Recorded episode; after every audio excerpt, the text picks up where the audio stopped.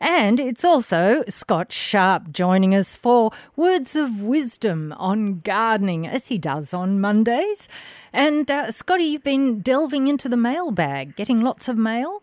I hope, but you, you, you're setting a high bar there, Jane, saying words of wisdom. I, I don't know if I'm going to quite live up to that, but I'll, I'll give it a crack. You want us to give you a judgment at the end, eh?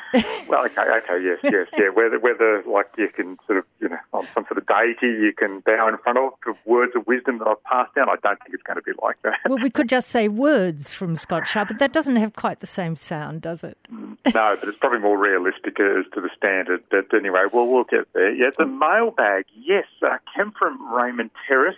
She has emailed me again. Um, I'm glad we're able to help her out.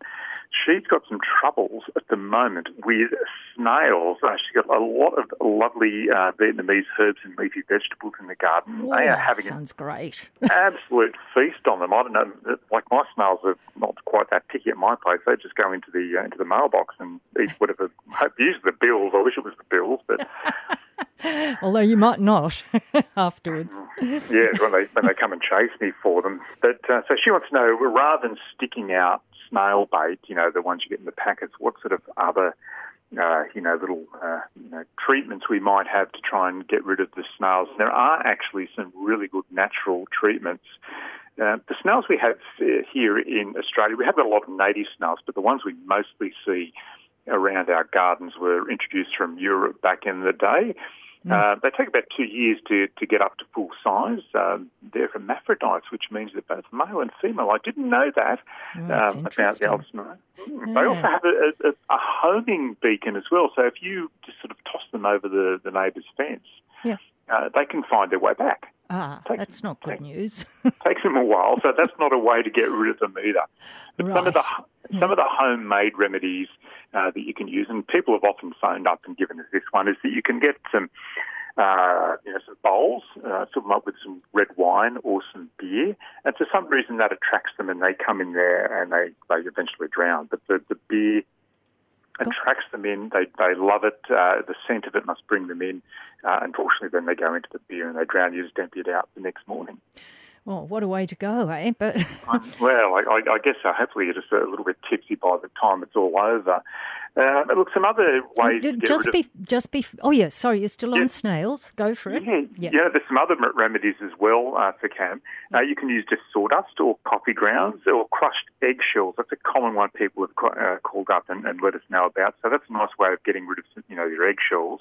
Mm. They actually just don't like climbing over sort of sharp, spiky things.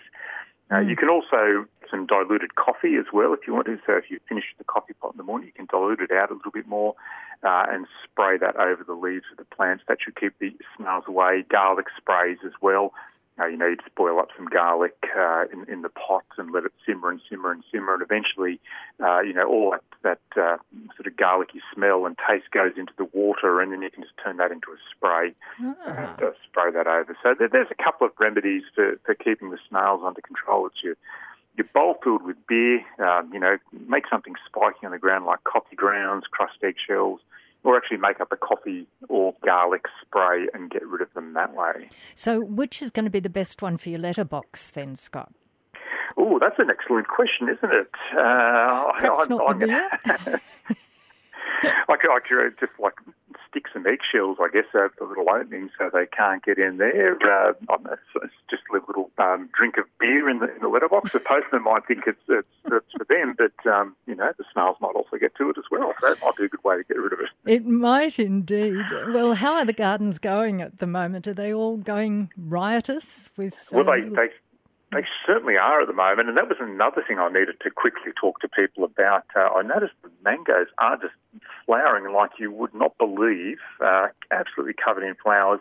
So now is the time to get out and spray your mango trees, the flowers, the leaves, uh, because they get a fungal disease called anthracnose, and you have to start uh, treating that at the moment, otherwise it goes into the fruit and destroys the fruit. You know, you get that, those black spots all over it, and the end of it goes all horrid. So you need to use a copper spray or mancozeb. Uh, start, uh, you know, routinely spraying your mangoes, uh, you know, probably every two weeks, and that will keep the anthracnose under control as it uh, becomes more humid at this time of year. Sounds excellent. So that gives us something to do for this week. Absolutely. Uh, if you've got mangoes in the garden, you don't have to get out there and spray them. Oh, yes, and then reap the rewards later on. Well, thanks very much, Scotty Sharp. Thank you very much. We'll talk to you again on Friday. Yes, indeed. You'll talk to Todd. And, of course, next Monday is a holiday, so we won't be getting your words then, will we? What was my judgment? Just words then or words of wisdom? Well, um, words of wisdom, of course. Okay. We'll talk to you soon. Scotty Sharp on your station two and your R F M.